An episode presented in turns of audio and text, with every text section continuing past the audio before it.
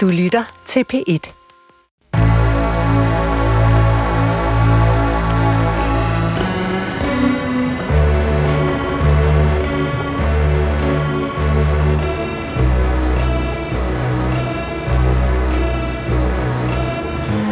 Du har ringet til Hemmeligheder på P1. Tak for din hemmelighed. Vi lover at passe godt på den. Min hemmelighed er, at jeg siger, at jeg stemmer enhedslisten. I virkeligheden stemmer jeg til højre for midten. Velkommen til Hemmeligheder. Mit navn er Sanne Sigal Benoyal, og jeg har netop afspillet den første hemmelighed for den telefonsvar, du altid kan ringe til. Alt du skal gøre er at ringe på 28 54 4000, og så kan din hemmelighed blive til vores hemmelighed. Du kan også bare sende os en besked, og så kan din skrift blive til lyd. Så starter de julehemmelighederne. Og jeg bliver faktisk ofte spurgt, om jeg har sådan en yndlingskategori af hemmeligheder, og det må jeg sige, jeg synes er et svært spørgsmål. Men julehemmeligheder kunne faktisk godt være den kategori for mig. Fordi de er øh, så komplekse, og fordi der er lige så mange lag, som der er familiemedlemmer. Lad dem komme til os i en lindstrøm af, af julehemmeligheder. Vi har jeres juleventil. I dag skal vi øh, tale om hemmeligheder og om jeres hemmeligheder og måske også lidt om vores egne. Og til det har jeg inviteret direktør i Bravehearted, Katra Pavani. Velkommen til programmet. Jo, tak. Hvad er dit forhold til hemmeligheder? Jeg føler ofte, at jeg er en slags hemmelighedsbærer. Jeg har arbejdet rigtig mange år med, øh, med meget udsatte mennesker. Har jo været specialiseret i at arbejde med æresrelaterede konflikter. Um, og også arbejdet, og sådan hele spektret af, af mennesker, der har været udsat for vold, eller været udsat for krænkelser. Også arbejde med mennesker, der har udsat andre for krænkelser. Øhm, jeg tror, det var noget, jeg, jeg var meget tidligt bevidst om i min ungdom, at jeg, jeg er god til at holde på hemmeligheder. Men jeg er også god til at møde mennesker, hvor de er. Øhm, at kigge dem i øjnene og forstå det menneskelige aspekt i dem, uanset hvor de er i livet. Øh, måske også i kraft af min egen meget komplicerede opvækst, øh, og hvor jeg kommer fra. Så øh, jeg har jo hørt lidt af hvert. Øh, jeg har både hørt de rigtig, rigtig, rigtig, rigtig nærmest ubærligt tunge hemmeligheder. Enten er oplevelser eller ting, der er sket mod mennesker, eller noget, som de selv har gjort mod andre. Og mit eget forhold til hemmeligheder, det har været, at jeg, jeg tror, jeg har en meget hård, et hårdt krav, som jeg stiller over for mig selv. Og det er, at jeg så vidt muligt igennem mit liv gerne vil leve et ærligt liv. Hvad er tanken bag det? Jeg tror, det er både en del af min opdragelse. Jeg har haft meget ærlige forældre. Vi har haft nogle gange, jeg synes, det har været ekstremt. Nogle gange, der har været så højt til loftet hjemme hos os. Min far har gjort meget ud af, at der ikke skulle være tabuer. Det er jo enormt spændende. Altså, det er jo nærmest det modsatte af alt, vi hører her. Fuldstændig. Og vores hjemme har været meget anderledes på den måde, at, at sandheden har vægtet rigtig meget hjemme. Men samtidig har vi kunne rumme også vores lyse og mørke sider. Ikke? Um, og der har jeg været måske den i mine teenageår, der havde lidt svært ved at følge efter. Um, hvor at jeg har haft ældre figurer i familien, der er gået meget uh, foran. Og de har gjort det i kraft af, at de har levet med løgn.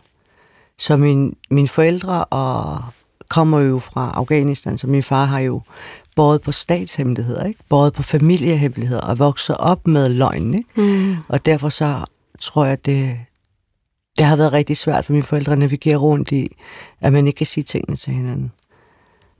Altså det her, det er måske et af de mest sådan, spændende udgangspunkter for et ja. program nogensinde. Altså ja. det der med, at du kommer fra en fuldstændig anden familiedynamik, end de fleste ja. er, øh, er vant til. Ikke? Fordi det tit er i familien, ja. nu indlægger jeg også med at sige det, altså herop ja. mod jul eller andre højtider, altså ja. hvor at de der hemmelighedsdynamikker, der er, ligger i de fleste familier, jo træder i kraft, ikke? Og, og overskygger og over rumpler de fleste. Ja. Så det, det... Altså, jeg går til min familie, hvis der er noget, jeg bærer på, som er for tungt.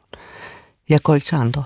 Øhm, jeg vil sige, og jo, jeg har ekstremt gode venskaber. Jeg har været rigtig velsignet op igennem min opvækst, også den dag i dag, at have langvarige venskaber, men venner, der også bærer på mine hemmeligheder. Øhm, men hvis jeg skal gå et sted hen, hvor jeg skal være rigtig sårbar og nærmest øh, være nøgen for nogen, så er det min familie. Ikke? Og samtidig så er der også en bagside af den mønt. Ikke? Så ved du for meget. Og som barn, så synes jeg også nogle gange, der har taget overgevind, at, at vide ting om familiemedlemmer, eller om mine forældre, eller sådan også bare indbyrdes, at der, der har været, der var også nogle traumer, ikke, som man ønskede, man ikke behøvede at vide. Når mor og far skændtes, de behøvede ikke at råbe det til hinanden, ikke, om fortiden. Ikke? Jeg synes, vi skal, jeg synes, vi skal tage den her altså viden, som vi nu har om dig, med ind i programmet. Øh, fordi jeg tror faktisk, vi får, jeg tror faktisk, vi får brug for den. Øh, lad os uh, tage den første hemmelighed, som jeg uh, lige uh, spiller. Hej. Min hemmelighed er, at uh, jeg ikke har nogen at fejre jul med. Eller det vil sige, jeg har fravalgt jul med min familie, fordi jeg bliver fastholdt i en gammel rolle, som jeg var, da jeg var mindre. Og dengang blev jeg kaldt for ondskabsfuld, og det er jeg på ingen måde. Det er bare sådan, jeg bliver set på. Ja, så en del af hemmeligheden er, at jeg er blevet kaldt for mega grimme ting, da jeg var yngre. Og det gør bare, at jeg fravælger min familie. Altså udefra set er de virkelig gode forældre, der har styr på deres ting. Og når det kommer til mig, så er der bare gået noget fuldstændig galt. Det er også noget, jeg går i terapi med. Så jeg har bare følt mig meget alene i min familie og passer på ingen måde ind. Ja, jeg vil egentlig bare hellere holde jul alene, fordi jeg samtidig sidder med en sætning i baghovedet, der siger, at jeg er forkert. Fordi jeg ved, at det er sådan, jeg bliver set på. Så jeg har meldt mig frivilligt til noget juledæmmer. Så øh, ja, det har jeg gjort. Og jeg kan ikke fortælle det til nogen, hvorfor jeg har gjort det. Fordi så føler jeg mig bare endnu mere forkert og underlig over, at jeg kan finde ud af, eller ikke finde ud af, eller at jeg ikke kan holde jul med min familie. Velkommen til programmet. Tak. Du har ligesom fravalgt at holde jul med din familie. Men det er stadigvæk en hemmelighed over for, øh, for forestil mig, nu hvor du skulle ud til, var det jule, sådan noget julevelgørenheds øh, halløj, så vil det stadigvæk være en hemmelighed, og så vil du ikke nødvendigvis fortælle, at det er, fordi du ikke kan holde jul med din familie. Er det, rigtigt forstået? Ja, jeg vil ikke sige det. Jeg, jeg, jeg har nogle gange sådan sagt det til, hvis folk de har været sådan, hvor skal du holde jul henne og sådan nogle ting. Og så nogle gange så siger jeg bare, jamen det holder jeg derhjemme hos mine forældre, men det gør jeg slet ikke. Nogle gange har jeg også bare holdt det alene. Eller det gør jeg så altid. Er det fordi du bare, og det må man jo altså også, man har jo ikke ytringspligt på den måde. Altså er det også fordi du tænker, jeg overgår ikke at snakke om det i dag, øh, det er ikke lige dagen, eller er det også fordi du er lidt bange for det der blik udefra, der måske så vil antage, at ah, men det kunne jo også være, være dig, den lå hos. Det er både det der med, at jeg ikke overgår at forklare det. Der er så mange sådan, altså mange begge små i den her historie. Der er mange ting, øhm, der spiller ind i forhold til, hvorfor at ja, tingene er, som de er, og så det jeg skulle snakke så meget om det, det vil også bare være, altså, det vil bare være ret traumatiserende for mig, så det har jeg ikke lige overskud til. Og så også fordi, ja, som du også siger, sådan, at den lå hos mig. Jeg tror, der er mange, der overhovedet ikke kan forstå, hvorfor man sådan, skal holde af sin egen familie. En del af din historie er jo det der med, at du, ja, du sådan er blevet øh, framed, altså at folk, at din fa- familie har sagt grimme ting om dig, altså sådan, så lyder næsten som nogle ondskabsfulde ting om dig. Altså, hvordan er de der, din families grimme udsagn og de her forestillinger opstået, sådan, som du husker det? Jeg kan kun ligesom sige en meget forsimplet version af det nu, for at jeg ikke lige må give for meget ud, ikke? Men det, altså, det er jo et søndebukssyndrom. Der er mange øhm, af de problemer, som de ligesom har, også fra deres fortid, tænker jeg. Altså ikke, at jeg kommer fra en udsat familie overhovedet, men der er mange af de, de ting, som de ligesom har skulle dele med i deres barndom, der, som der er projiceret over på mig, fordi at, at der er sket nogle ting i familien, der gør, at, at den ligesom bare, altså, at på en måde startet forfra. Så har min mor så ligesom fundet, hendes mand har fået barn med ham og sådan nogle ting, og så er de ligesom skabt deres egen kerne, og så er jeg bare blevet ekskluderet lidt, fordi jeg ikke rigtig passer ind. Mm, som sådan en lille satellittype. Ja. Altså en sød lille satellittype, men sådan en, du ved, sådan en, der ligesom ja, svæver rundt omkring en, en kerne på en måde. ja, jeg må ikke rigtig komme ind. Har du egentlig lyst til at vælge dem fuldstændig fra? Altså hvis du kunne, altså fordi, hvis man forestiller dig som sådan en satellit, der, altså kunne du så godt forestille dig egentlig bare smutte? Altså hvis du nu kunne det, og det ikke var noget, du skulle til at tale med nogen om, bare blink, og så var det det, så behøvede du ikke det mere? Altså både og, hvis jeg kunne, og hvis der ikke ligesom var noget praktisk involveret, sådan i forhold til, at jeg synes, at det, altså, det er rigtig vigtigt for mig at ligesom vide, at i det mindste i min mor, så har jeg ligesom altså en eller anden form for den der sådan ubetingede kærlighed hos i hvert fald en. Det er bare, hvis man står fuldstændig uden den, så er det, altså, så er det sådan, så synes jeg bare, at det er sådan lidt grænseoverskridende at være til. Har du forsøgt at tale med dem om det? Ja, det har jeg. Jeg kæmper en brav kamp for, at vi tale sætter mm. det. Men jeg, ja, jeg, bliver, jeg bliver bare gjort til et, øh, et problem. Og sådan bliver gjort forkert, og så bliver det blamet på, at jeg har forskellige gener fra dem, og det er derfor, at jeg ikke passer ind. Og hvad, hvad er det øh, ved julen, der gør det ekstra ubehageligt at være i selskab med dem? Det er det der med, at når jeg er sammen med dem for eksempel, så må jeg ligesom ikke være mig, som jeg er med mine mm. venner. Altså, jeg bliver ligesom proppet ind i sådan en, en kasse, og så har de nogle forskellige regler, man sådan skal, skal leve op til, når man er sammen med dem. Der er jo en grund til, at du ringer ind. Og det mm. må være et eller andet form for afsavn, ikke? Eller et dilemma, du står i. Så hvad består det dilemma af i forhold til, at der må også være noget, du har behov for, eller nogle øjeblikke, du har med dem, som betyder noget i dit liv? Øhm, eller, hvad skal man sige, en tilknytning, ikke? Øhm, hvis du skulle ligesom lægge det på to forskellige vægtskole, ikke? I forhold til, hvad, hvad det er, der, der taler for, det ved vi jo godt nu, hvad taler for, at du skal cut med familien fuldstændig, men hvad taler for, at du bliver ved med at vende tilbage og spørge dig selv om, om hvorvidt du skal, du skal kæmpe for det her, ikke? Jo, altså det er fordi, at jeg, at jeg sådan, jeg tror rent biologisk, at jeg ikke kan. Altså, ja, ja. Men hvis jeg, ja, og så igen en hel masse praktiske ting, altså, man ved jo, man ved jo aldrig, hvordan at tingene ser ud i verden, hverken sådan, ikke at jeg nogensinde har haft brug for dem økonomisk, men at jeg sige, at verden, altså verden falder, mm. og det hele er helt off, så er det jo, altså, så har jeg bare et kæmpe stort ønske om stadigvæk at have min familie, ikke? Ja, Selvom at jeg nok aldrig sådan rigtig får dem. Men det er i hvert fald stadigvæk et håb, jeg har. Jeg tror, at vi, vi som samfund skal gøre meget op med den perfekte familie. Den findes ikke øh, familier. Nu har jeg jo arbejdet rigtig, rigtig mange år med, jeg synes ikke, vi skal kalde det udsatte familier, fordi de mennesker, jeg møder, er jo meget den almindelige person, du møder, eller du passerer på gaden, ikke? Mm-hmm. Øhm, det her med, du også siger, det betyder ikke, at vi er udsatte. Øhm, fordi vi kategoriserer udsatte mennesker som, som noget meget bestemt, ikke? Socioøkonomisk og, og så videre. Øhm, og hvis der er noget, som jeg har lært i kvæg min egen opvækst, men også øh, kvæg øh, mit arbejde, så er det, at glansbilledet af den her familie, der bare kan sammen, der sidder rundt om middagsbordet til jul, og der ikke er diskussioner, skænderier, hemmeligheder, bitterhed, vrede, øh, sorg, smerte, svigt, den eksisterer ikke. Alle familier har dybe ar øh, og dybe sorg, som de kæmper med. Og jeg plejer at sige, eller jeg plejede at sige før i tiden, da jeg, da jeg arbejdede med især voldsramte unge, at det er ingen kamp at kort båndet til familien. Det er, det er faktisk det nemmeste. Um, at tage den beslutning om at, om at fjerne sig fra det ubehagelige, det er jo rigtig, rigtig nemt. Men den store kamp består af, nøjagtigt som du siger, at, at mine forældres egne kampe er noget, de har taget med, og nu har de videreført det over på mig. Det er den store kamp med os selv, og som voksne mennesker, det er at forstå, at du tager dine forældre med. Det vil sige, at alt det, du løber fra, det er noget, der også er inde i dig. Og det er noget, du tager med videre i et parforhold, i den familie, du en dag selv stifter.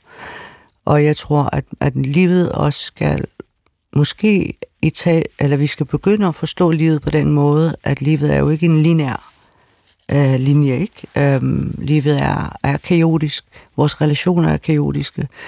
Øhm, især familierelationen, fordi vi er tvunget. Det er jo en tvungen, tvungen konstellation. Ikke? Det er jo ikke frivilligt. Mm. Men, men den tvungen konstellation lærer os også noget om, hvor kompliceret livet er, hvor kompliceret mennesker er.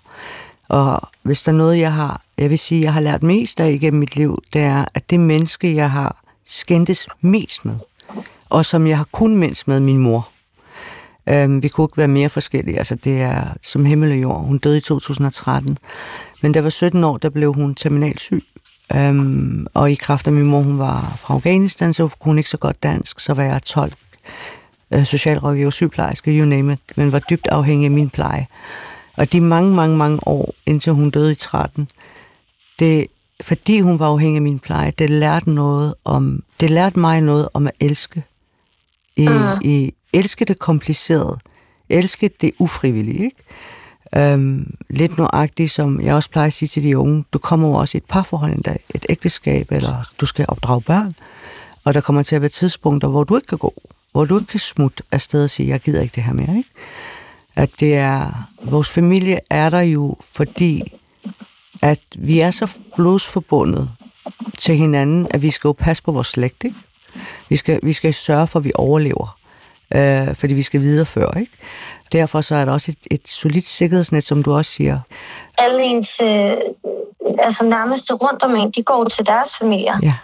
Mm. Og der har jeg jo, siden jeg var helt lille, der har jeg prøvet at sådan passe ind i de kasser. Mm. Øh, men der kan jeg bare mærke, at der er en helt, altså, der er en helt klar forskel, ligegyldigt hvor dårligt man har det i familien, at der er en helt klar forskel på, hvilke, altså, på de relationer, ikke? Mm. Men igen, det er jo ikke altså, at gå til sin familie.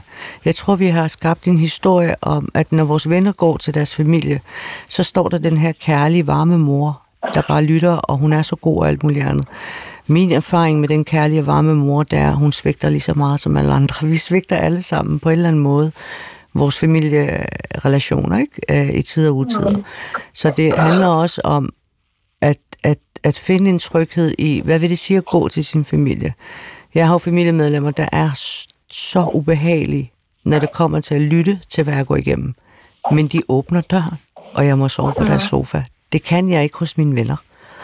Øhm, og når jeg er i knibe, og jeg har brug for, selvom det er ubehageligt, fordi de skælder mig ud, og de diskuterer, de synes, jeg gør alt forkert, så er den sofa stadigvæk en garanti. Det er den ikke hos mine andre relationer. Ikke? Ja, den varme sofa. Den varme sofa, selvom mor hun er uforstående, hun ja, synes, man gør alt godt, forkert. Hvad du mener. Men, altså, det, men det er stadig en garanti, at man kan ligge på den sofa. Ja, og det er jo egentlig også det, du selv sagde, ikke? det der med, hvad ved den dag, hvor verden bryder sammen, og jeg faktisk har brug for den sofa, og det vil være for skræmmende, og ikke vide, at man kunne åbne den dør. Ikke? Sorry, undskyld, det er fordi, jeg skal faktisk gå nu. Ja. Okay, må jeg bare ja. lige sige farvel? Ja, og Okay. mega, mega tak, altså også for at have fokus på det og alt muligt. Ja. Jeg er virkelig ked af, at jeg bliver så nødt til at smutte. Nej, men det Tak, godt. fordi du ringede. Jamen, altså tak for at give så meget. Og så siger jeg lige på bagkant, fordi det kan hun jo måske lytte til bagefter, at jeg havde tænkt, at det lyder ikke som om, at det er nogle forældre, der har været i terapi. Det nævner hun, hun selv har. Og der er jo heldigvis noget godt i det der med at sige, du kan ikke ændre på dine forældre. De er dem, de er. Men man kan ændre på den måde, man er sammen med dem på. Ja, eller måden, man ser sig selv på. Præcis. Ja. Og det er der, hvor jeg tænker, at det tror jeg, alle generationer tænker, jeg kommer til at gøre det bedre. Og det tror jeg også er en god drivkraft at have. Det gør vi ikke nødvendigvis. Men jeg tror, at drivkraften er meget god. Øhm, og derfor tænker jeg også, at man, ja, man kan ændre den måde, man selv er i verden på. Ja, jeg tror også noget af det, som måske skal indgå i vores, mere i vores terapi, det er også at forstå, hvor vores forældre kommer fra. Um, det tror jeg er noget, man lærer meget, når man har krigstraumatiserede forældre, flygtningeforældre. At man med årene, hvis man sørger for at, at, at søge viden, eller sørger for at forstå traumernes anatomi, at man begynder at se på sine forældre også som, som et produkt af det, ikke? Som en konsekvens af krig, ikke? Øhm, og på samme måde også har forældre jo her alle mulige traumer, de tager med sig, ikke?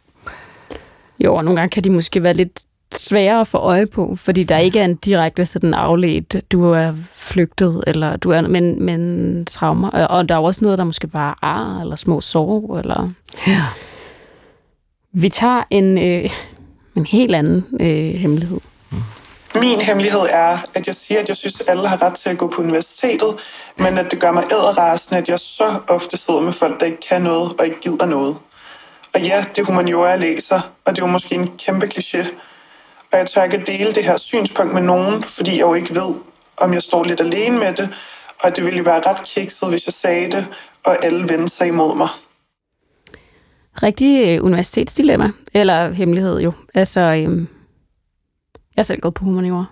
Mm. Og øh, jeg tror faktisk, det, og og det kan jeg jo lige så godt sige, for jeg tror, man kan google sig til den, jeg, jeg engang har skrevet, at det var som at gå på, var på badeferie. Fordi jeg synes, jeg, jeg lavede meget lidt, men jeg har også, det tror jeg også, jeg godt, jeg vidste dengang, men sådan, det er jo, det er jo, det er jo en, det er den første frivillige mm. uddannelse. Jeg ved godt, gymnasiet også er frivilligt, men det er mere eller mindre frivilligt, alt afhængig af, hvilken familie man kommer fra. Så er universitetet første gang, du stifter bekendtskab med det der med sådan, du kan komme, eller du kan lade være. Altså, det er jo, sådan, mm. det er jo ikke for din skyld, jeg står her og underviser. Jeg underviser, fordi jeg er interesseret i øh, litteraturanalyse fra Rococo, eller altså du ved, jeg tror, det var virkelig første gang, hvor jeg tænkte sådan, gud, jeg er her kun for min egen skyld. Jeg kan mm. være. Mm. Men så lærer jeg ikke noget. Altså den der følelse af, sådan, især humaniora, jeg tror, det er noget helt andet. Jeg kiggede også ind på læsesalen hos de medicinstuderende og jurastuderende, hvor de jo ligesom har sådan en, nu siger jeg sådan en vertikal uddannelse. Altså mm. A giver B, giver C, giver D, og hvis du springer over D, bliver det svært at nå til F-agtigt. Men det er humaniora jo ikke. Mm. Altså sådan, det er jo en helt anden erkendelsesproces at gå på humaniora. Altså det er, sådan, det er, jo, en, det er jo en dannelsesproces. Det er en ægte dannelsesproces. Hvor det måske ikke nødvendigvis handler om at komme 100 procent, eller lære at sætte kommaer 100 procent. Mm, ja, ja. Eller, men jeg forstår, jeg, jeg, jeg forstår godt frustrationen, fordi jeg har jo mm. været den i den gruppe, der ikke kom. Mm. Så jeg har jo været den, den her person har været sur på. Så forstår det godt. Også her. Mm. Altså, du er også den person, der ikke kom. Ja, og heller ikke noget, jeg fortryder. Nej, det gør jeg heller ikke. altså, øh. men, men jeg forstår godt frustrationen. Det tror jeg egentlig også, jeg gjorde dengang. Jeg forstår godt frustrationen over at være i gruppe med en, som måske ser på det på en helt anden måde. Mm. Jeg tror bare, jeg bliver derfor, det er ikke nødvendigvis dovent. Nej, overhovedet ikke.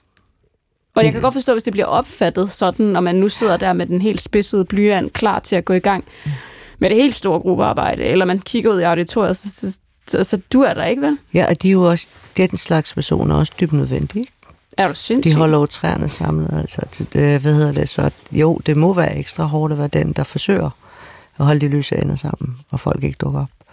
Kører maskineriet dag for dag. Og, ja. Ja, men jeg, det er bare for at sige, nu når du siger det på den måde, så gør du det faktisk også til noget universelt. Så siger du, det er faktisk ikke bare på universitetet. Nej, nej, præcis. Og det, det tror jeg også, jeg tror, det er måske er det nemmere at rumme, hvis man forstår, at vi er dybt afhængige af hinanden. Øhm, nogle af de mest, øh, hvad skal man sige, tidsløse visdom, vi har fået op gennem tiden, kommer jo sjovt nok, hvis man kigger på litteraturen fra mennesker, der har været dårlige til at gå i skole.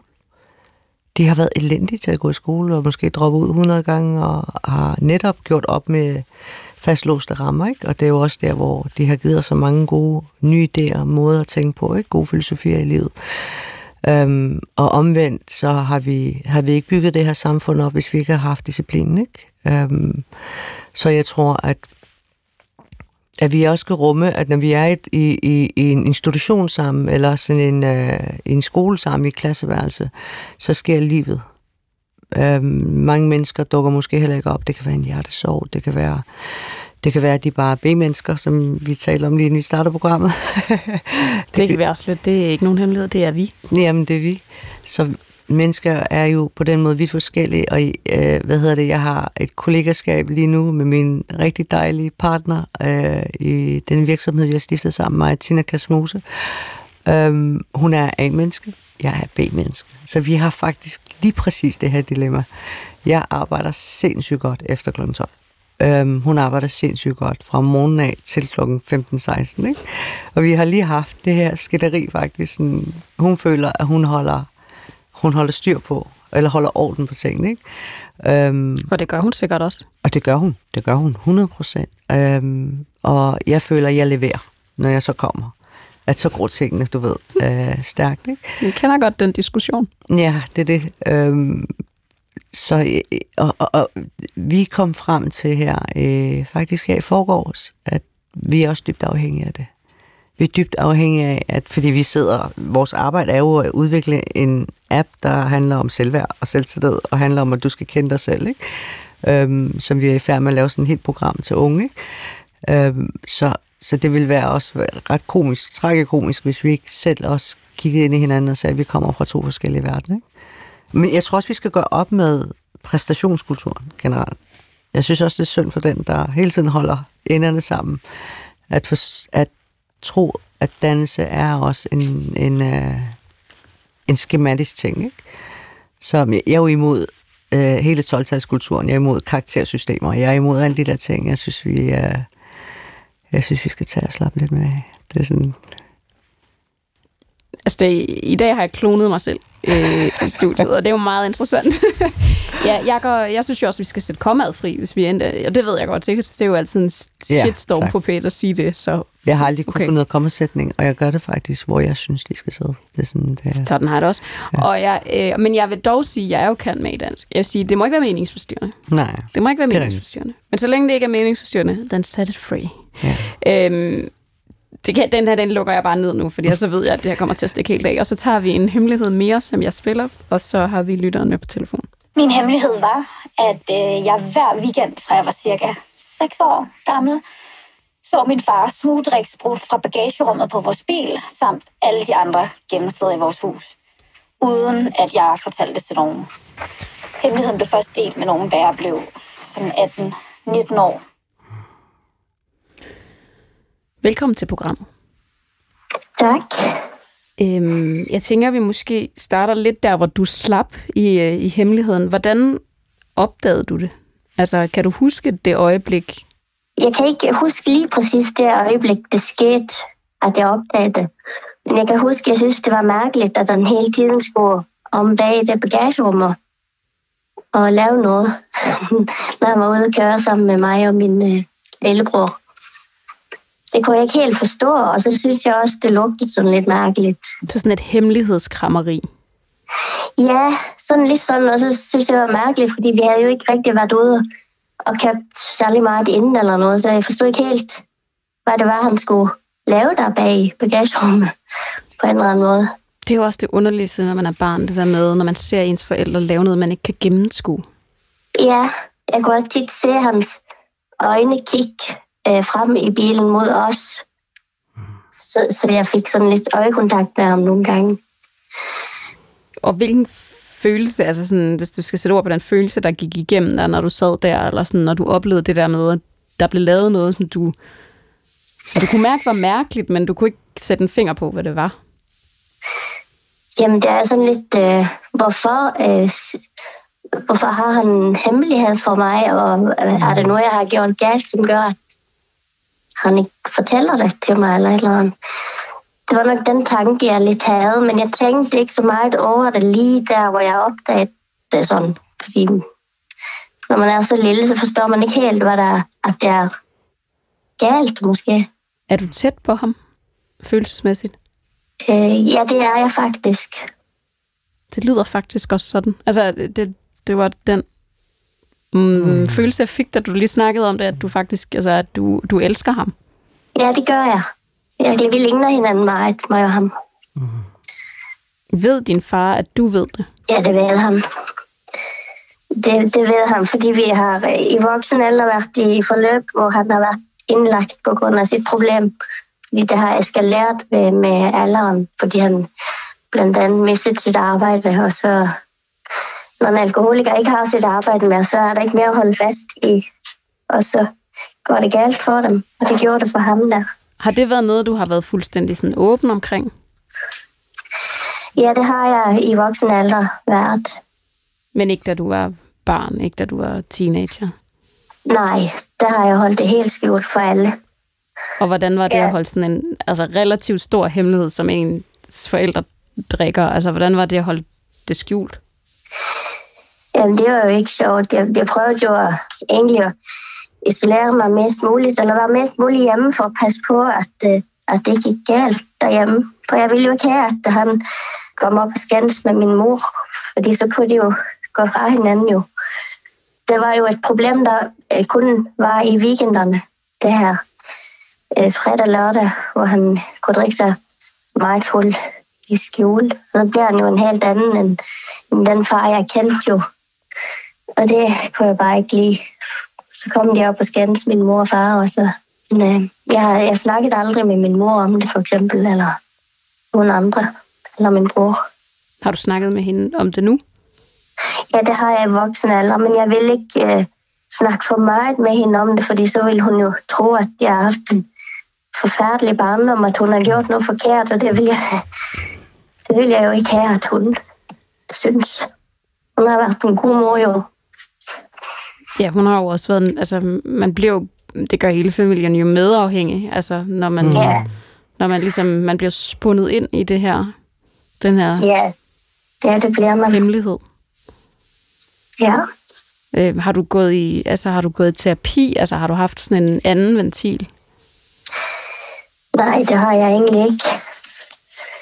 Øh, og så, men jeg altså, går jeg også og tænker, at der er så mange andre grusomme tilfælde, hvor, altså, hvor, hvor forældre er begge to er alkoholikere hele tiden, og ikke kun i weekenden. Jeg, altså, jeg bagatelliserer det lidt.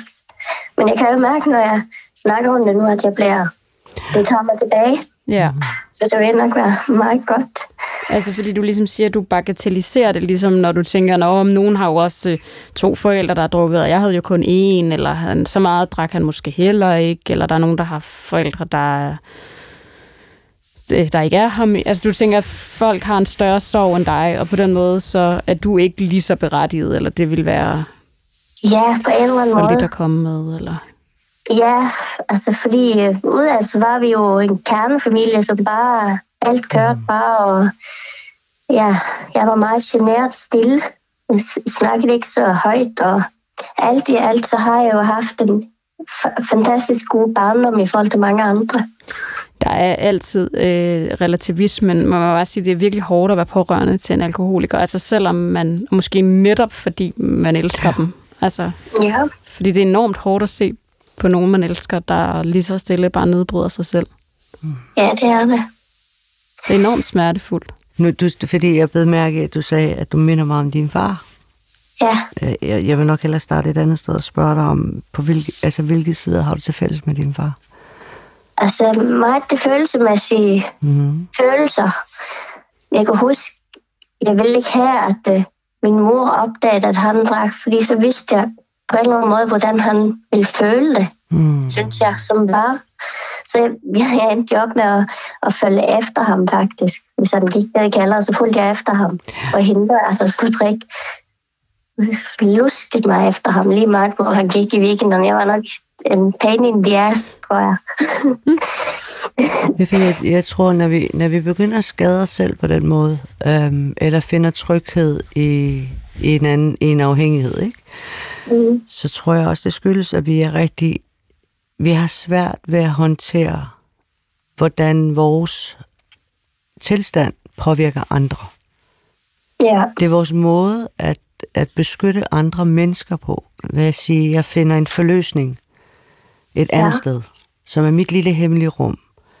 Ja. Og udadtil, så så er alt bare fint ja, Og jeg tænker på i forhold til, når du relativiserer, hvad du har været igennem i din barndom, fordi du forsøger at beskytte din mor og din far, og de må endelig ikke føle, at du er taknemmelig. Øhm, Jeg synes jo, den, den større samtale i jeres familie, det er jo, hvad har gjort, at han har haft behov for i en så dejlig familie, at han har haft behov for at, at have det her safe space, eller den her forløsning, hvor han, hvor han har forsøgt at dulme smerten gennem andre ting, ikke? Ja. Smerte er det, han har gået, gået og bøjet på, ikke? Og jeg tror også, det er en forløsning for dig, fordi det er, det handler om at bryde tabuer ind i familien, fordi hvis du siger, at det, det, det er den side af, af ham, jeg kan genkende i mig selv, så en afhængighed er jo ikke bare noget fysisk nødvendigvis. Det behøver ikke at være, at du drikker, at du skærer i dig selv, at du selvskader dig på andre måder. Selvskade kan også godt være en coping-mekanisme. Hvordan, hvordan, hvordan håndterer du dine problemer? Øhm, selvskade kan også godt være, at man er elendig til at kommunikere, hvordan man har det. Selvskade kan også godt være, at man lader som om alt er fint. Men alt ikke er fint. Alt ramler sammen, ikke? mm. Øhm, så det handler også nogle gange om at finde roden til, hvad det er, der gør, at vi flygter væk fra os selv, ikke? Og ind Ja. i noget, noget der, der trøster os, ikke? Eller giver os en midlertidig trøst. Mm. tror jeg, du har ret i. Har du talt med ham om, om på trods af den her idylliske familie, I har haft, mm, hvad har gjort, at han fandt større trøst i, det, i alkoholen end hos jer? Ja, altså, mm, jeg tror, jeg var øhm, øhm, omkring de 35 øh, måske. Der blev han faktisk indlagt, øh, hvor øh, vi, øh, øh, min mor og min bror, skulle være med i det her forløb en hel uge. Øh, og der fortalte han, at han faktisk har haft det her problem siden han var 19 år. Og øh, han kunne ikke komme væk fra det, fordi altså, ja, jeg, tror, eller han, jeg ved, at han ikke har haft en nem barndom selv med sin far. Ja, tænker jeg. Ja. Så jeg tror, det hænger sammen med hans barndom og måske flygte lidt fra de tanker mm. fra barndommen. Og så ved jeg, at han elsker at være til en god fest ja. og være den sjove klovn. klovn. Så Ja, det, ja, det er sjovt, den fortælling om kloven handler jo ofte om, at det er det kloven, der har ondt, ikke? Og, og kloven finder en forløsning i at få andre til at grine, ja, lige præcis. Ja. Jeg tror, at det, det, det største, du kan gøre, det er... Jeg har selv haft det med mine egne forældre, at forstå deres anatomi. De kommer jo også fra krig, ikke? De har oplevet Ja. nogle vanvittige ting. Ja. Men det har været... Øh, I den her alder, hvor vi to er lige nu, der synes jeg, det er, det er et privilegie at kunne sidde med sine forældre som to voksne mennesker, og kigge på dem som mennesker og sige, "Men fortæl mig din historie, sådan helt ufiltreret. Jeg er voksen nok til at tage det ind nu, fordi jeg har brug for at forstå mig selv gennem dig. Der er vel Ja. også en forskel på at kunne tage det ind og tage det på sig. Ja, Altså, det, det kan man måske ja. netop, når man ja. ikke er teenager, i de der formative år, ja, er det jo svært, ikke? Altså, og man bor stadig hjemme, ja. og man er en del af dem, men måske netop, som du siger nu, hvor man er voksen, kunne Ja. sætte sig ned og sige, jeg kommer ikke til at tage det på mig, men jeg vil Nej. rigtig gerne tage det til mig. Ja, eller tage det med mig. Ikke? Tag det det er med jo mig, også, når, ja. når du forstår en af dine fars dårlige vaner, hvad det bunder i, der er sket noget i hans barndom, så ved du også godt, okay, det er ikke mig. Mm. Det der, det er ikke sket mod ja. mig. Det far var igennem ja. med sin far. Det har ikke noget at gøre med, at jeg måske potentielt også har chancer for at gå hen, gå hen og blive alkoholiker. Det er hans historie. Vi parkerer den. der. Ja. Mm. Jamen, det er rigtigt.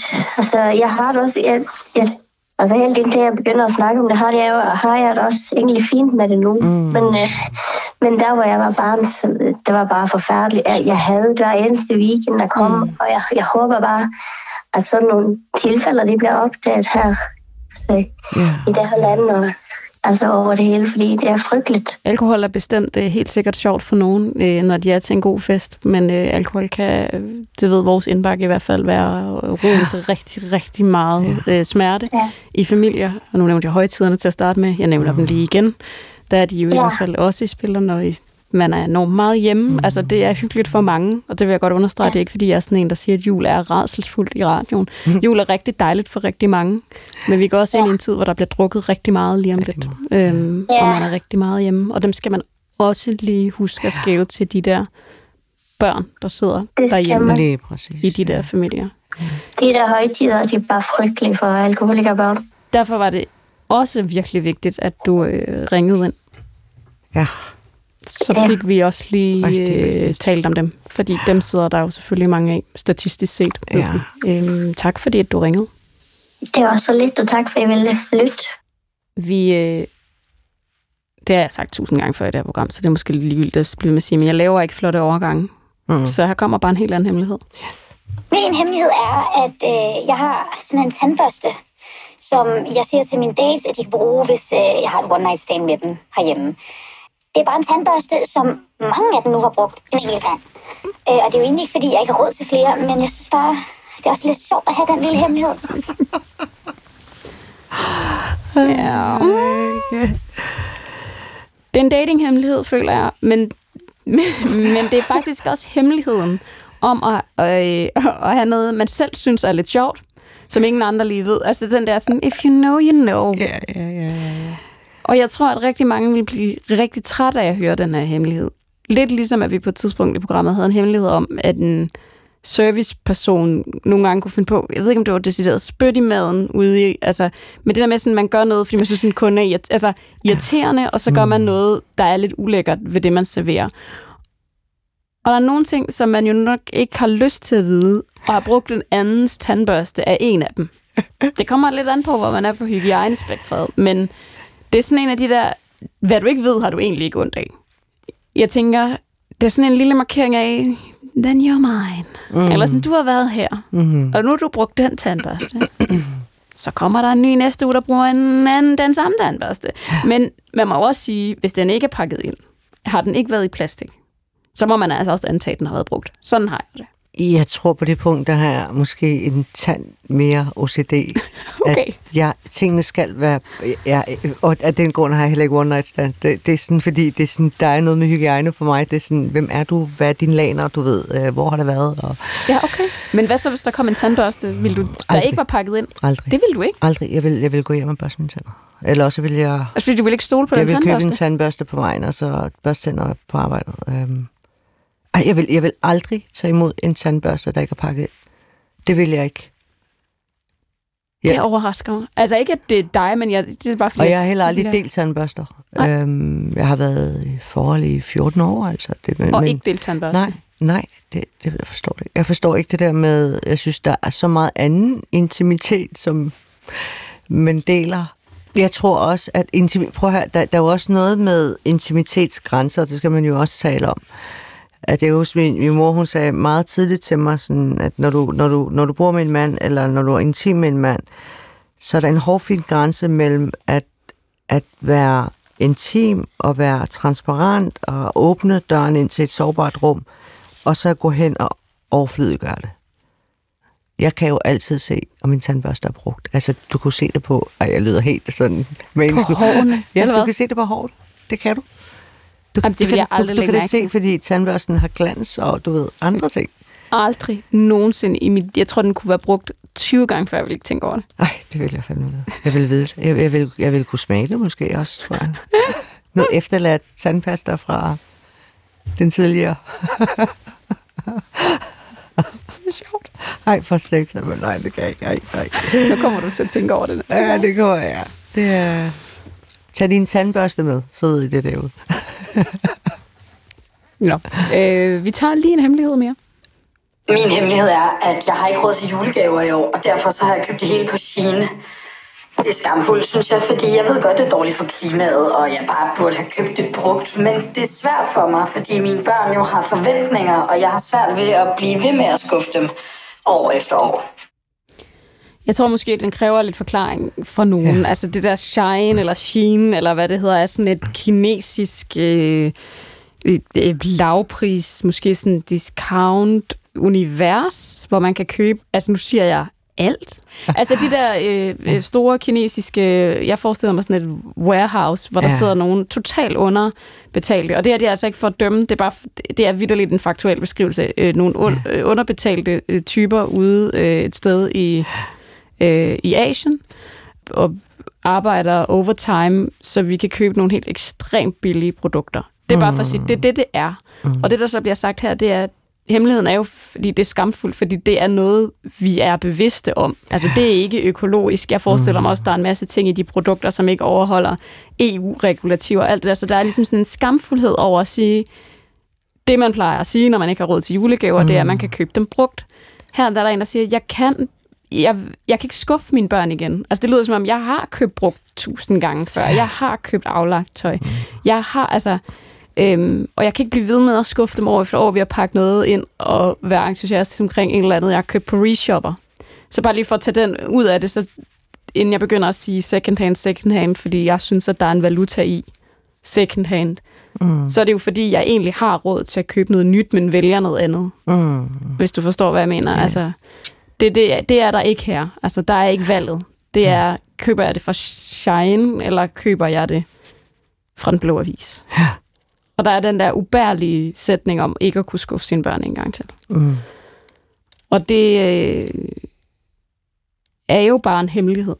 Mm. Økonomi i det her land, hvor vi jo lader som om, at klasse ikke findes. Jeg synes, det kommer an på, hvad for noget genbrug man er til. Øhm, altså, jeg, jeg tror, en teenage datter vil hellere have en Adidas hoodie til 100 kroner fra Trendsales end øh, en, en Shine bluse. Ja. Så jeg, jeg, det, men og det, det, er kræver jo planlægning. ungdommen er jo øh, faktisk Ja. øh, virkelig optaget af genbrug, ja. og af, øh, kan godt se et større billede. Jeg tænker Ja. måske, det kan være, der er tale om en dreng på 10. Altså du ved, den der, hvor man godt ved, at den skal være new and shiny. Og det er jo bare et problem, vi også har skabt i den vestlige Ja. ja. verden, at alt skal være nyt, nyt, nyt og nyt og shiny, ikke? Og der ligger 10.000 nye gaver under det der træ hvert år, og vi har glemt dem næste år. vi er jo også vokset op med, øh, hvad skal man sige, øh, økonomiske udfordringer ikke? Øh, i min barndom, og vi kom ikke på charterture eller ud at rejse og klippe det, altså, eller McDonald's, bare McDonald's, en familiemiddag, altså noget. Mine forældre valgte i stedet at bruge, bruge øh, alle månedernes indkomst på at give os god mad, give os gode øh, familieoplevelser, ikke?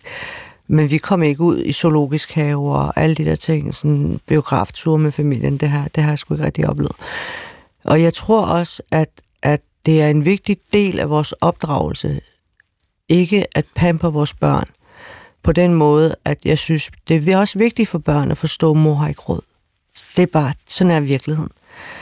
Øhm, jeg har aldrig, jeg har jo aldrig sådan, jo selvfølgelig var der, var der fødselsdag eller jul, hvor man tænkte, ej jeg vil ønske, at jeg fik det samme som andre børn. Men det er jo også en vigtig lærdom i, når man så bliver ældre, i at forstå, okay, hun, hun gjorde så mange andre ting. Ikke? Så jeg har sådan, øhm, øh, som jeg også nævnte tidligere, Tina, min, min, min, min, min partner, hun, har jo, øh, hun er den her verdenskendte hvad hedder det, tøjdesigner, der har 11-12 angromarkeder og har designet tøj for alle det her på røde løber. Hun var jo den første i Danmark, der nærmest gik ud med bæredygtig produktion. Ikke? Og dengang, der grinede man af hende, det var, dengang, der synes man, det, det var noget latterligt noget, det hun har gang i. Ikke?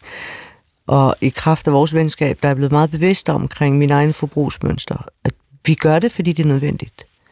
Og vi skal, vi skal være opmærksom på det, fordi det er det, det, det, vi giver videre til vores næste generation. Ikke? Og jeg har også en rigtig god veninde, sjovt nok. Hun ringede, øh, hendes datter ringede til mig i går, og hun er, hun er teenager. 15 år, hvor man elsker shop. Og hun fortalte mig, at hun sådan, har taget en fuldstændig klokkeklar beslutning om, at hun ikke køber nyt. Alt, hvad hun har på fra top til to, det er genbrug. Og det har hun gjort i et år eller sådan noget. Ikke? Hun bruger alle sine lommepenge på at købe genbrug. Ikke? Så jeg tror også, at, at, at det skal, nu er vi nødt til at tage det med i vores opdragelse. Ja, du siger stå fast. Det er, nej, det er en del, vi bliver nødt til at opdrage vores børn mm. til det, fordi at det, er, det er alvorligt, altså det vi står i. Det må man sige. Så lige så vel som vi lærer vores børn at passe på alle mulige andre ting, at, at, at, at passe på dyr, at, at opføre os ordentligt over for dyr, og respektere, du ved, din eller anden, eller uh, ikke mobbe andre børn. På samme måde skal vi også begynde at tænke over, hvad vi gør ude i verden mod andre mennesker. Ikke? At skabe den empati i sine børn, det tror jeg er vigtigere, end at de får shiny ting. Det vil være mit bud, og som mor kan man jo aldrig være god nok. Jeg kan jo høre på den her mor, hun er jo helt fantastisk, slet ikke i tvivl om. Nej, Bare hun det, hun sidder nok, og tænker ja. over, at jeg skal købe fra Shine, mm. og hun har dårlig samvittighed over det. Så jeg er ret sikker på, at alt det, hun gør resten af året, er jo 10.000 gange mere værd, om, end de der shiny gaver. Ikke? Men det er også, ja, det er jo rigtigt det der med ligegyldigt, om hun så havde, altså, om hun så købte de dyreste, flotteste gaver, så vil hun begå en anden fejl. Eller så vil du kommer ikke til at det kommer ikke til at vinde Morgan. Jeg forstår godt skuffelsen. Jeg, jeg ved godt, hvad det er for en skuffelse, hun taler om. Ja. Øhm, men det er en skuffelse, vi jo også er nødt til en gang man må give os børn. Eller ja. desværre. Min hemmelighed er, at jeg synes, at to af mine kolleger i min afdeling er pisse irriterende de har ikke gjort noget imod mig, og det virker som om, at mine andre kolleger har det helt fint med dem. Så det er kun mig, der har det sådan. Jeg synes, de er negative, de fokuserer på meget banale problemer, og så klager de om alt muligt. Selv deres stemme irriterer mig. Jeg kan godt lide mit job, men de dræner min energi, når vi alle sammen er på kontoret. Jeg ved ikke, hvad jeg skal gøre, udover bare at holde hold ud. Den sætter jeg lige på. Så jeg kan, øh, hold, hold ud.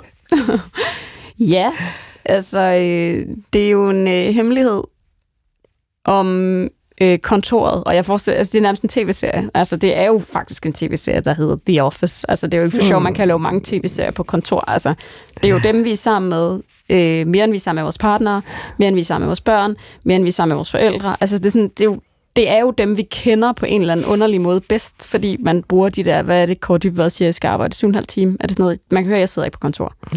7,5 time. Sidder man der jo hver dag, ikke? Og så, og så går man jo, altså det er jo ikke mærkeligt, at man bliver mm. irriteret over hinanden. For man er, altså, ja. man bliver jo sindssyg. Ja, og det er også okay. Altså, øh... Så har man noget at lave, udover. Ja. Udover det tør. Nå, men det er jo også det, der er interessant, det der med, jeg er helt med på, der er sådan nogle, der er læger og sygeplejersker, og de laver noget konstant. Altså, de, ja. de har et job, hvor de ligesom øh, konstant er i gang med noget, der potentielt kan koste liv eller tid. Det er ikke dem, vi taler om her. Vi taler om dem, som har tid til også, mm. øh, og det vil man også have på mit arbejde, mm. øh, have tid til at sidde og tænke over, om nogen går, øh, og det, og, mm, altså alle de der ting, som jo også er et job i virkeligheden. Måske også lidt 30 procent af ens job. Det er det også. Hos nogen. Det er jo en del af teamwork. Det er at holde andre ud. Ja, okay. Den må du gerne uddybe. Den kan jeg godt lide. Altså, jamen, hvis du skal have maskineriet til at køre, hvis det, jeg kan forestille mig, at det her det er en lidt større arbejdsplads, øhm, så tror jeg, at, at en del af job, hvad skal man sige, at jobbeskrivelsen burde være, at du skal, det, det, det er bagsiden af mønten, som man ikke snakker om, når man siger, at du skal kunne lide teamwork. Der er ikke nogen, jeg har til dags dato ikke mødt et eneste menneske, der synes, teamwork er bare det fedeste. Fordi vi alle sammen har mennesker, som vi ikke kan holde ud, og som vi holder ud. Vi kan ikke holde dem ud, men vi holder dem ud. Ikke? Øhm, og jeg synes faktisk, at der er ikke noget værre end de mennesker, der ikke taler om det. Det er sådan dem, der bare synes det hele er bare... Det er så fedt, at du ved, at dele tanker og være... Og det handler jo også om, igen... Altså fordi du ikke tror på det? Altså det ikke er troværdigt, eller... Ja, jeg synes ikke, det er troværdigt. Øh, jeg tror også, det er derfor, jeg har så svært med partipolitik. Øhm, det her, men den her konstellation af, vi er alle sammen bare enige med hinanden. Vi har det så godt, og vi, og vi, vi siger ikke noget grimt om hinanden, eller noget dårligt om hinanden. Ikke? Men det er jo en del af, af det svære ved at være. Det skal man også tale om. Det svære ved at være i et fællesskab.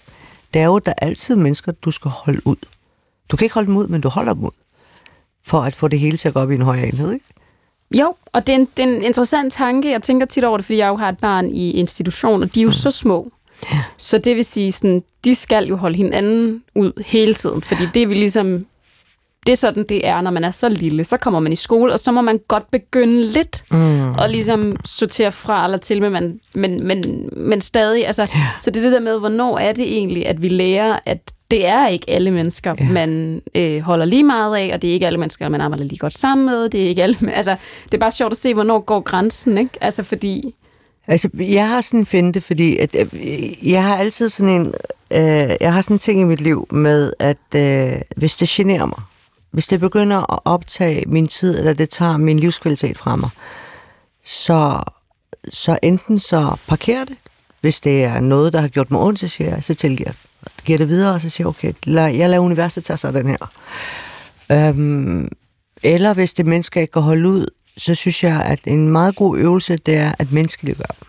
Fordi når vi ikke kan holde dem ud, så er det fordi, de har nogle kækkevaner. Der er et eller andet ved dem, at der, det kan være et ansigtsudtryk. Det kan Eller være en stemme, som det bliver sagt ja. her. Det er en stemme, der ja, bare... det kan være en stemme, der irriterer ja.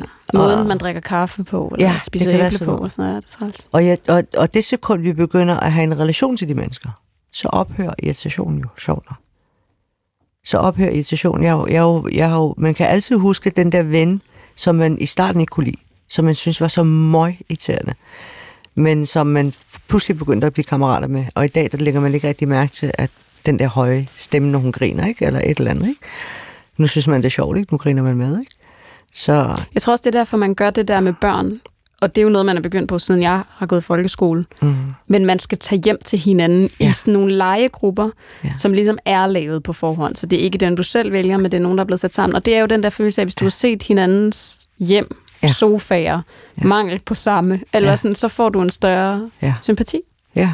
Og, og her der vil jeg faktisk gøre det helt egoistiske årsager, fordi jeg vil tænke, at jeg bruger 8 timer på den arbejdsplads mm. hver dag, hvor jeg skal høre hende der, den irriterende stemme, så jeg kan lige godt blive venner med hende. Og så vil jeg måske synes, den stemmer meget sjov. Mere fordi det, det, du tilbringer stort set meget af dit liv på din arbejdsplads. Ja, fuldstændig. Og folk, det, det er helt vildt, der er så mange mennesker, der går på arbejde og er hader at gå på arbejde. Det er noget andet, hvis du arbejder for at tjene penge for at betale dine regninger. Been there, done that. Jeg har skrubbetoiletter, you name it. Der står, uh, der står alt slags på mit CV. Og jeg synes, det er værdigt at gå på arbejde. Det er slet ikke det. Men hvis det er et arbejde, du godt kan lide, men der er en irriterende stemme i baggrunden, Jeg forstår det godt. Men... Ja, men du tænker, så er, det en lang, så er det en lang dag på kontoret, ikke? Ja, så bliv venner med den stemme. Bliv venner med den stemme. Ja. Det der, vi øh, slutter øh, programmet sidste hemmelighed, bliv venner med den stemme, sagde stemmen. Øh, og så er det din tur til at fortælle også en hemmelighed. Øhm, I og med, at jeg er et B-menneske, og jeg elsker aften- og nattetimer, fordi jeg godt kan lide at være alene. Jeg, jeg kan virkelig bare godt lide at være alene. Øhm, jeg elsker også at være sammen med mennesker, men jeg, jeg, jeg, har dagligt brug for at trække mig, og lige trække stikket. Og jeg er sådan en, jeg stopper om morgenen, og jeg ved egentlig ikke, hvorfor jeg er blevet skabt på den måde. Men jeg kan stoppe om morgenen, og det tager mig lige 10 minutter at indse, hvor jeg er. Altså fysisk? Ja, jeg står op, og det har været meget mærkeligt for dem, der sover med mig, at, øh, at jeg kigger på dem og tænker, hvem er du? Det er bedst ikke at tale til mig, fordi jeg skal lige lande på jorden. Det første, der kommer ned til mig, det er alle de problemer, jeg skal løse. Alle de bekymringer, jeg har. Det er det første, jeg vågner op til. Jeg, jeg tror, jeg har taget lidt på det, og jeg burde ikke tage så lidt på det, fordi at, at jeg, jeg koger på med andres mærkelige vaner. Um, altså hvis... føler du, det sådan kan være ødelæggende, eller hvad? Altså, når du siger, jeg, jeg burde måske ikke tage så lidt på det, det er fordi, du tænker, at det kan faktisk godt være lidt ødelæggende? Ja, jeg arbejder på det. Jeg tror, der ligger også noget sårbart i det. Øhm, jeg føler ofte, når jeg stopper om morgenen, så er det der, at det hele ramler over mig. Og så tænker jeg over både mine bekymringer, måske også ting, jeg ikke har styr på i mit liv. Løse ender. Det kan også være, at, at jeg, jeg tager meget af dem, jeg elsker, deres følelser ind i mig. Og at nogle gange, så føler jeg, at, at jeg, jeg kan mærke, hvordan de har det. Hvis der er nogen af mine nærmeste, der ikke har det godt, så tynger det mig. Jeg er ikke typen, der vågner op om morgenen og er sur. Jeg er typen, der vågner op om morgenen og går ind til et hjørne og siger, lad mig være. Ja. Så jeg er ikke hende, der, der er mukken, jeg er hende, der, der trækker mig op i et hjørne. Ikke? Altså, du skal lige finde ud af, hvor du er henne i verden, ja. når du vågner. Ja. Tak for at dele en hemmelighed med os. Ja. Og uh, tak for os at være med til at lytte. Ja, tak. Ikke mindst til alle de hemmeligheder, vi har fået ind. Ja. Og tak fordi I altid lytter med derude.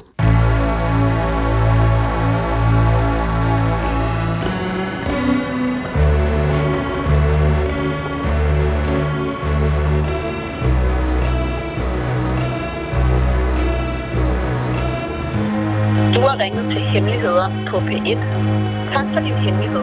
Vi lover at passe godt på den. Gå på opdagelse i alle DR's podcast og radioprogrammer. I appen DR Lyd.